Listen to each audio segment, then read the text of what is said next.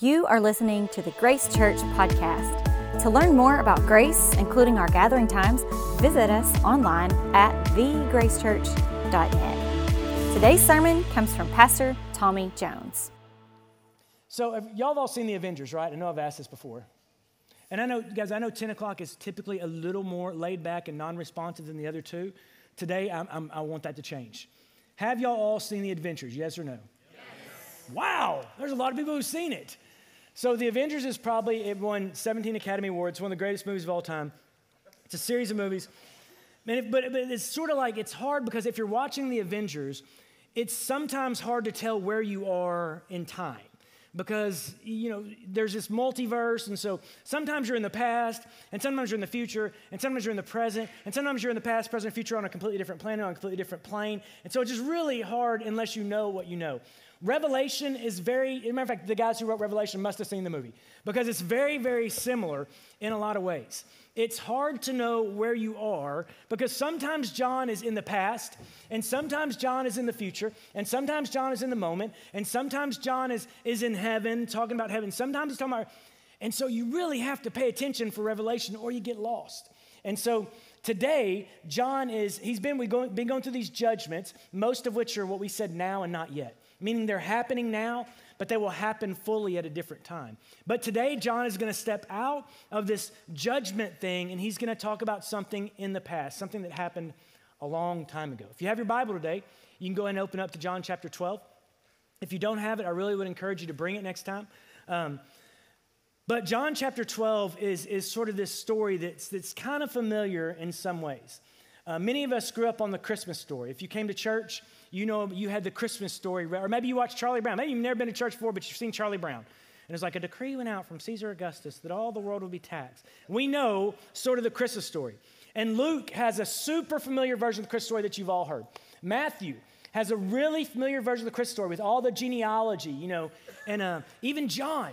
In the Matthew, Mark, Luke, John, in the book of John, there's a version of The Christmas Story that says, and the Word became flesh. And he made his dwelling among us. Oh, it's a gorgeous, poetic version of the Christmas story.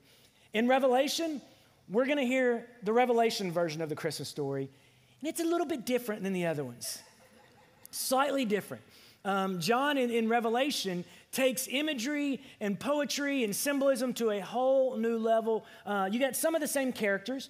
Uh, you've got King Herod. Y'all remember King Herod from, um, I think it's Luke's version, where King Herod says all the boy babies in the town of Bethlehem have to be killed. He, he, go, he hates Jesus. So King Herod is in this version. You obviously have Jesus, and you have a few other characters. But let's jump in here to, this is uh, Revelation twelve, verse one, and let's hear the Revelation Christmas story.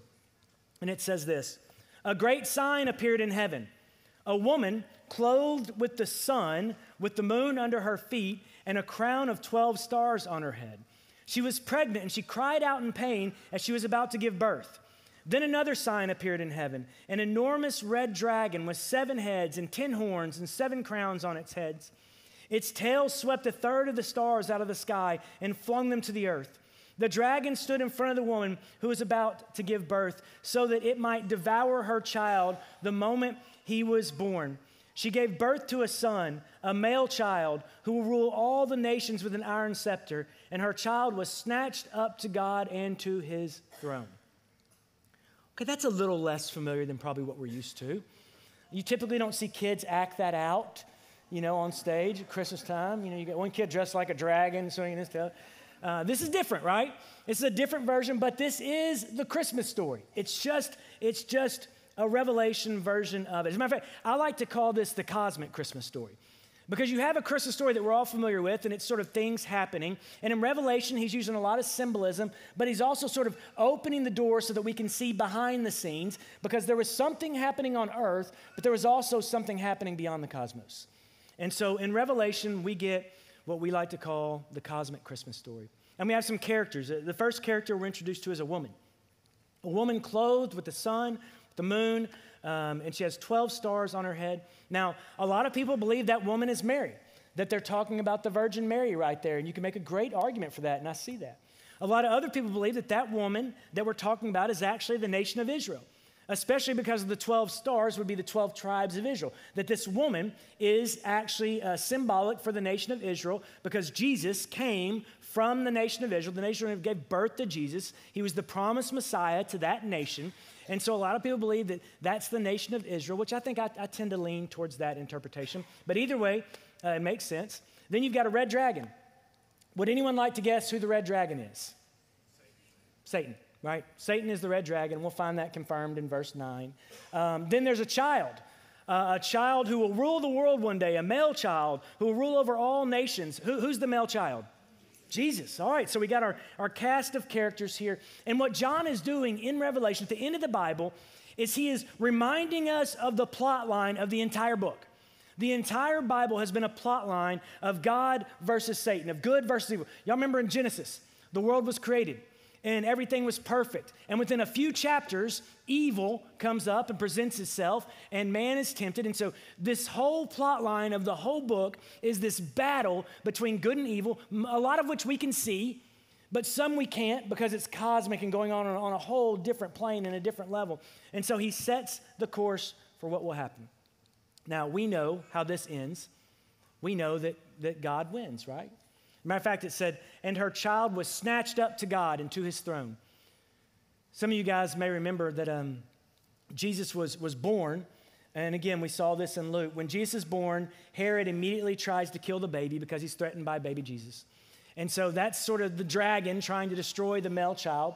But he, he, he gets away from that and he wins and he lives and he dies and everything. And, uh, and um, lost my place, hold on, for some reason. And, uh, oh, and so so then after Jesus after Jesus dies on the cross and ascends, it says he was snatched up back into the throne. And so he ascends back to heaven. And then let, let's go, let's go to verse seven. Then war broke out in the heaven. Michael and his angels. Okay, so now I've got another, another character, Michael, who's an angel, and his angels. These are good guys, right? These are good guys.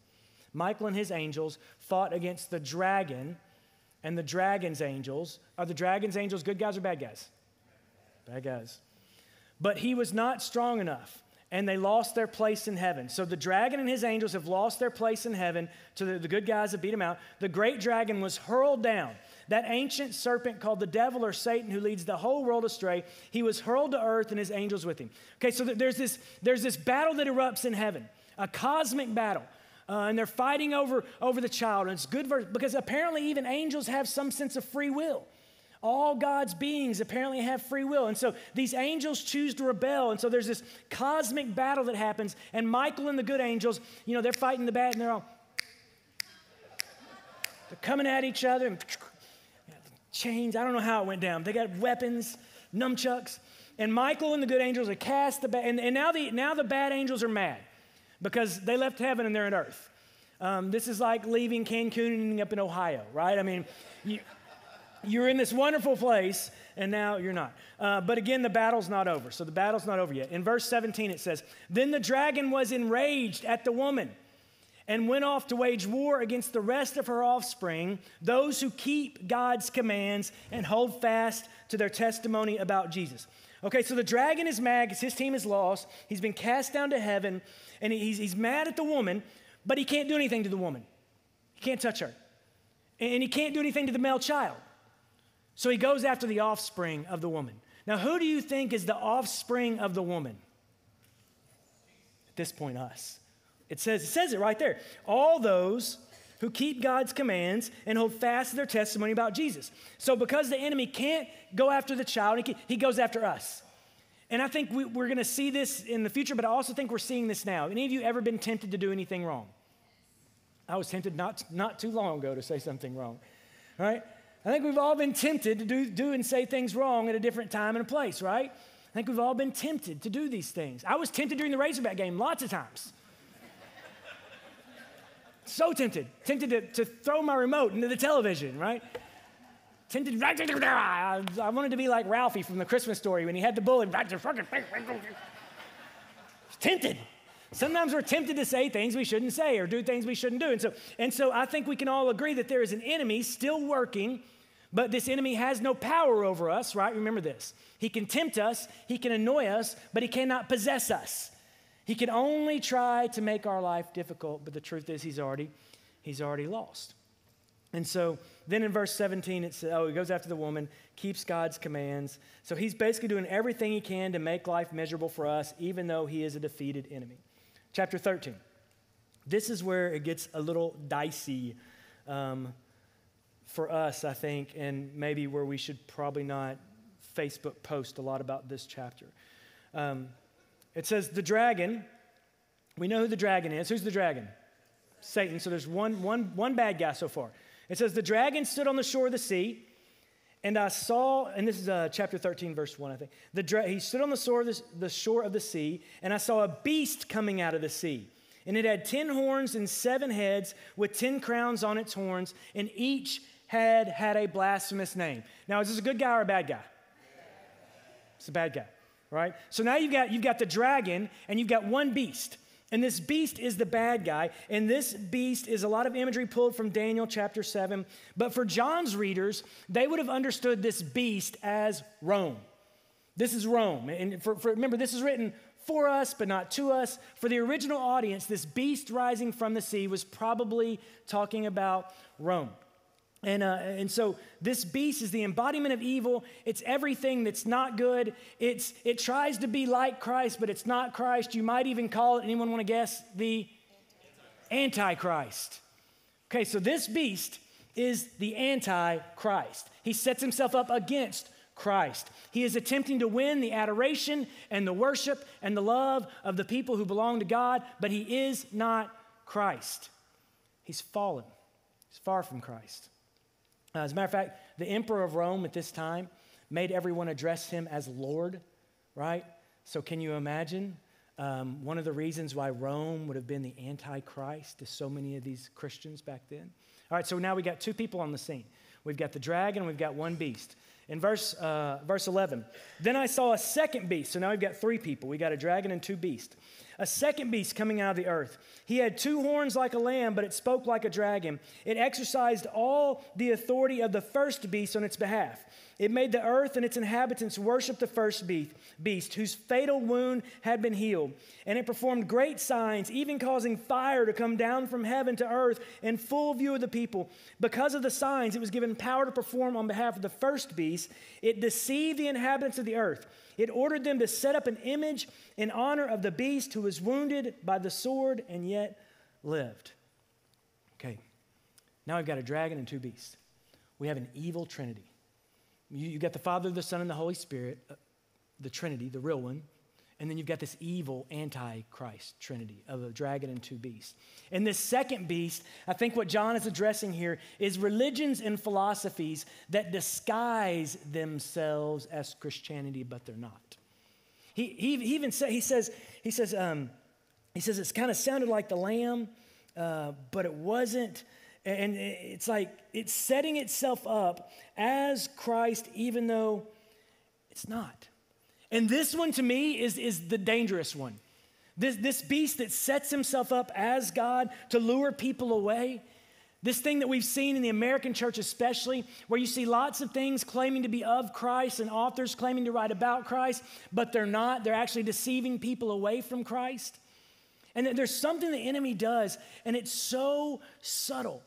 There's a book called Screwtape Letters. And in this book, Screwtape Letters, he talks about how enemies, the demons, try to try to deceive us. The enemy doesn't come to you and say, hey, believe there is no God. He doesn't get in your head and say, there can't really be a God. That, that's rarely the way he deceives us. The way he deceives us is he comes to us and says, maybe God's a little different than you read about. It's, it's little things like, oh, God doesn't really care when you do that. Oh, I, I know what the Bible says, but God actually affirms everything you want. It's like, no, I, I, know, I, know what the, I know what Scripture's about, but God doesn't really care. Matter of fact, God wants you to be greedy and selfish and prideful.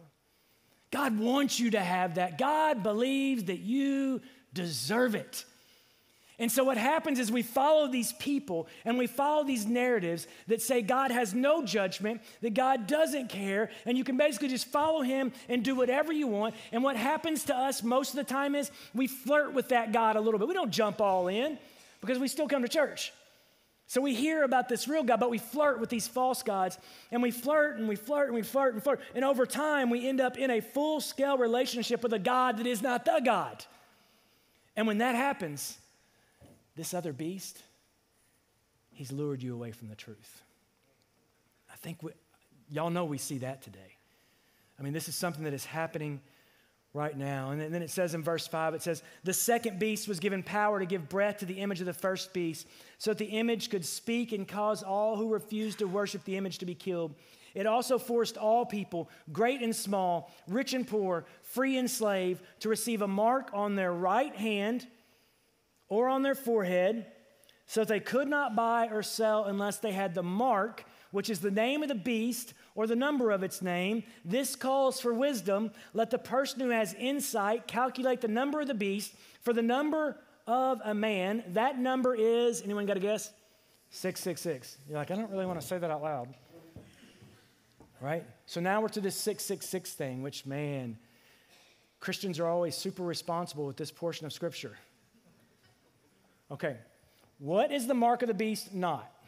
Anyone want to throw out any guesses? What it's not? That's right, a vaccine, correct. It's not a vaccine. One of the reasons I don't believe it's a vaccine is because I believe John wasn't really up on vaccinations at his point in ancient Israel. I don't think he's writing about vaccinations. Um, I also don't think he's writing about social security numbers, credit cards, or your driver's license. Uh, I don't think that's what John's talking about when he talks about the mark of the beast. And so, a little Roman history here, because we, we know that history matters in this. Roman money. Remember, if you worshiped Christ, if you worshiped Christ and you didn't worship Rome, if you wouldn't bow to the emperor of Rome, you had no job. They would starve you. You couldn't make money. Uh, they, they would persecute you. They would, there was all these different things that happened if you wouldn't worship the God of Rome. Roman money had something on it. Would anyone like to guess what Roman money had on it? A picture of the emperor. Boom. So to use Roman money, to carry Roman money, was to carry the mark of the beast. And those who sold their soul to Rome and not to Christ were basically carrying the mark of the beast and using it to facilitate trade. And so they turned their backs on God, they'd embraced Rome, and they embraced culture and society, and so they were carrying the mark of the beast with them. The mark of the beast was turning your back on God, on the real Christ, and embracing the Antichrist. I don't, I don't think it's a literal sign on your hand or forehead, uh, because that just that doesn't make sense. And the number six six six, uh, there, there's a, a, it's like a thing, it's called geometria, where you assign numbers and letters in a position. And so it was frequently used by the Greeks. And six six six actually spelled out the name Nero. And so what most people believe, most Bible scholars believe, that six six six simply was a reference to Emperor Nero, who was a Roman emperor who persecuted and killed Christians, and his mug was on the money. You got me? Now, that's what it meant then. I think it means far more now. I think it means a lot more now. Uh, to me, I, th- I think the mark of the beast, uh, to embrace uh, this Antichrist, is to worship something that's not Jesus, to elevate anything in your life above God. And some of the things we elevate in our life above God are actually quite beautiful, aren't they? I mean, th- th- that's why it said this, this enemy presents himself as a lamb, but really he's a wolf. This enemy presents himself as an angel of light, but really he's darkness. He presents himself as, as you know, God, but he's a dragon. And so many of the things we elevate above God, it's not that they're bad things, it's that they have become idols, and therefore you are sealed by what you worship. And many of us have chosen to worship the wrong things, beautiful things. What are some beautiful things that we worship that aren't God? I'll give you a couple, since I've had time to think about it. How about kids' sports? Is that one that we can easily elevate over the rule and reign of God? Uh, I'd love to be part of that, but I can't because, because my kid has water polo on Sunday mornings, and I've read somewhere there was a zero point nine percent chance he might be a professional water po- poloer one day. I mean, we do this though, don't we? Don't we? Don't we elevate these things? What about money? Money's not bad. We use money for great things. We've we've invested uh, like one hundred seventy-five thousand dollars in missions this year. We're going to give money out there for operating. Money's not a bad thing. But when it elevates above God and it becomes your idol, then you are sealed by that which you worship, and you are now sealed with the mark of money. That's who you belong to. Spouses sometimes. I mean, I see on Facebook people say, oh, she's my everything, he's my everything. I am not your everything. And you're not my everything. My everything is Jesus the Christ, and everything else in my life is simply something that God has allowed me to enjoy from this moment to that moment. But no person is my everything, or that person can take everything from you.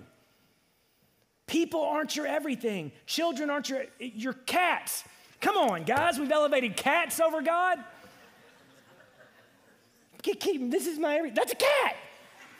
It doesn't even like you at all. It's, so your cat's looking at you right now.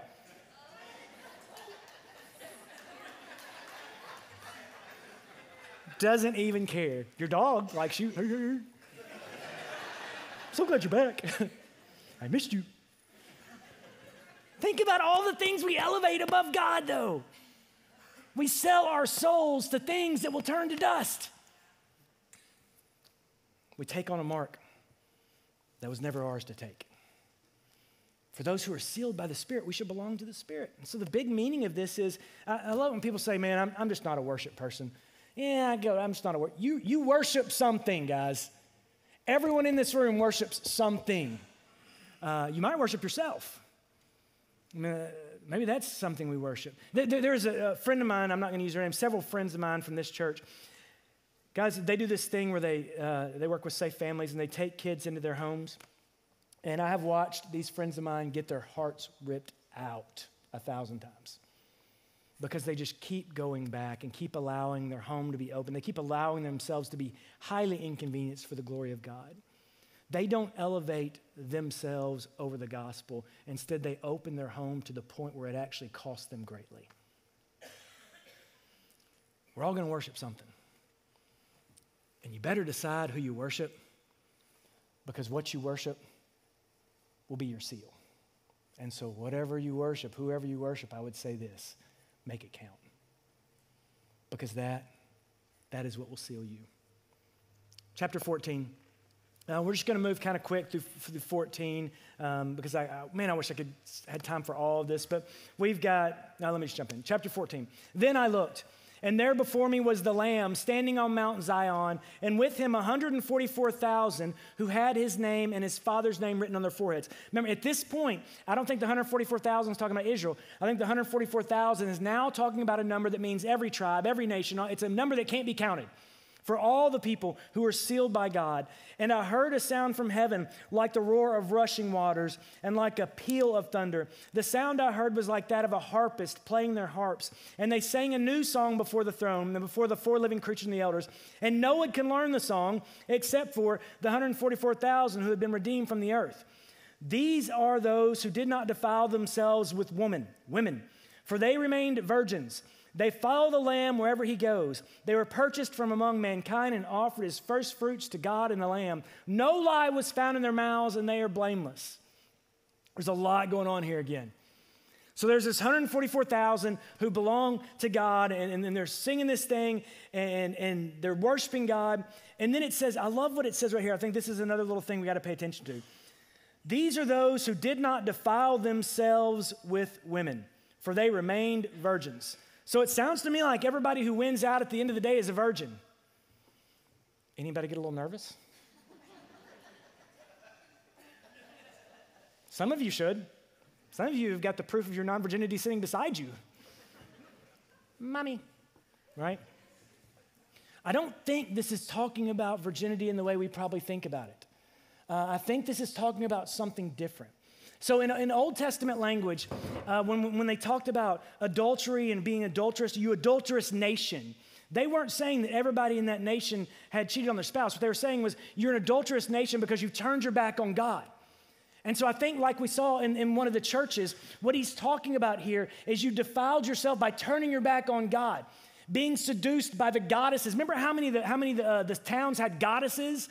You're being seduced by something other than God. Those who have not soiled themselves, those who remain pure and clean, those who have held on to their virginity are not the people who aren't having sex. It's the people who have chosen God above all other things.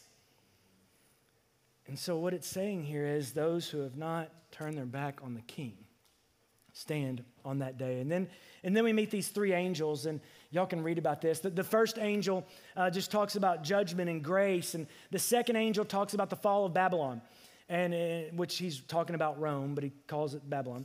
Uh, but the bigger picture of the fall is that all these godless systems and philosophies will one day fade away. And then the third angel talks about the dangers of worshiping anything and anyone but God. And then we jump into to this last part, and this is where we'll end today. This is Revelation fourteen fourteen. And it said, "And I looked, and there before me was a white cloud, and seated on the cloud was one like the Son of Man, with a crown of gold on his head and a sharp sickle in his hand." You got, when he talks about a sickle, do y'all know what he's talking about? He's not talking about a popsicle. It was really confusing first time I read this. Not talking about a bomb pop. He's talking about a sickle is a tool used for harvesting. And they came a couple different ways. You could have one with one blade, where you swung like this, you could have one with two blades, but it, they were for harvesting crops. You would go out and you would harvest with a sickle. And so, so there's this one who looks like the Son of Man, and he's on a cloud, and he's got a sickle in his hand. Then another angel came out of the temple and called in a loud voice to him who was sitting on the cloud, "Take your sickle and reap, because the time to reap has come, for the harvest of earth is ripe." So he who was seated on the cloud swung his sickle over the earth, and the earth was harvested. Another angel came out of the temple in heaven, and he too had a sharp sickle. Still another angel who had charge of the fire came from the altar and called in a loud voice to the one who had a sharp sickle, "Take your sickle and gather the clusters of grapes from the earth, from the earth vine, because its grapes are ripe." The angel swung his sickle on the earth and gathered its grapes and threw them into the great winepress of God's wrath. They were trampled in the winepress outside the city, and blood flowed out of the press, rising as high as the horses' bridles for a distance of about sixteen hundred stadia. Whew. Right? A lot going on. Someone in the last service, I said sixteen hundred stadia, and they said, "Do you know how far that is?" And I was like, "It's a little bit further than fifteen hundred stadia." Try to get me.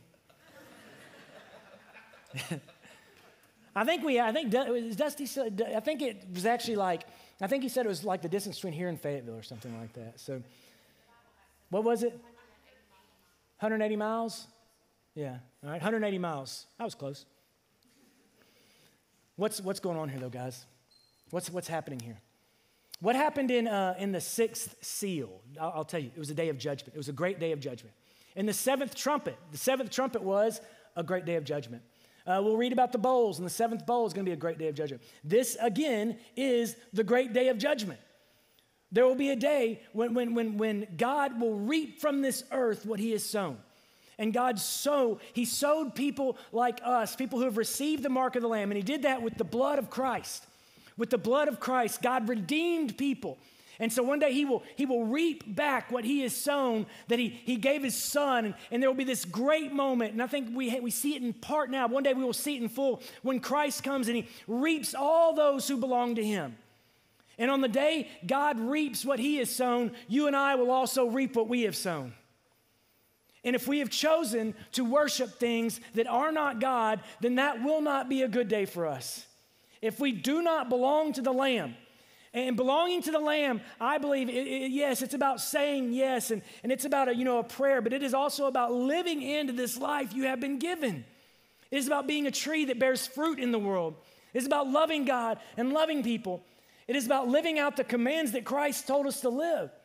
And so for those who are not marked by the Lamb, when that day of reaping comes, it will not be a good day. You know, I...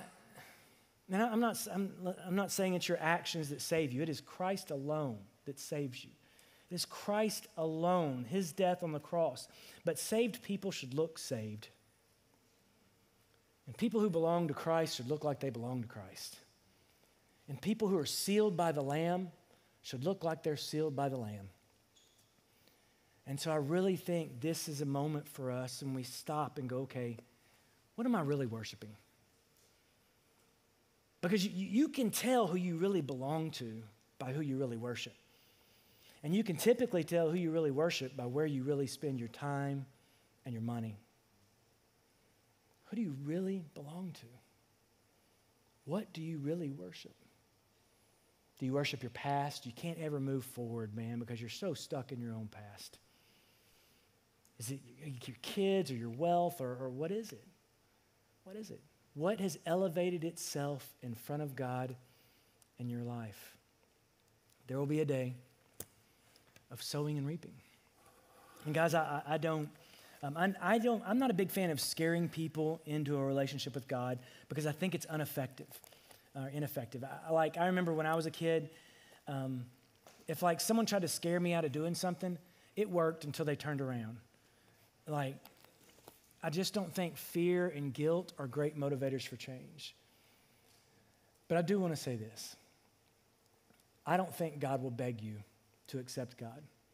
As a matter of fact, there's moments in the Bible when Jesus draws these massive crowds and he turns to them and says, hey, I'm glad y'all are all here. Now, guess what? Take up your cross and follow me. Live like I live. And when he says that, you know what the crowd normally does? We're going to go find a different church. Or he turns to the crowd and says, hey, I'm glad you're all here. Now drink my blood and eat my flesh. And the crowd goes, ooh. And when the crowd walks away, what it never says Jesus does is go, oh no, please don't leave me. Stop, everybody. He doesn't beg the crowd to stay.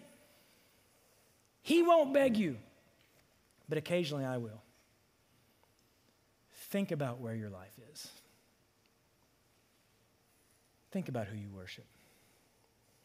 And if you're here today and, and you do not belong to the King, then choose this day who you will serve.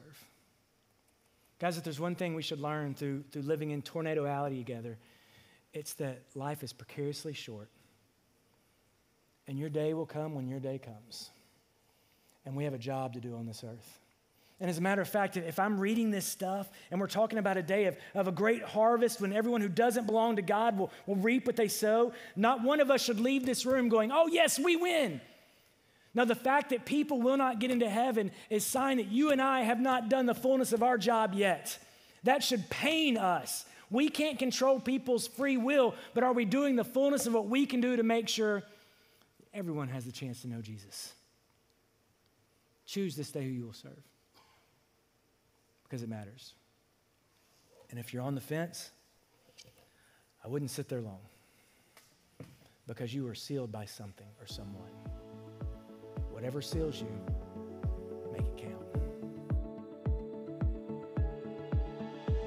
If you are encouraged by today's message, be sure to rate us and hit subscribe on Spotify, iTunes, or wherever you stream your podcasts. To experience other talks, videos, and live gatherings, visit us online at the grace church dot net. And again, thanks for listening to the Grace Church Podcast.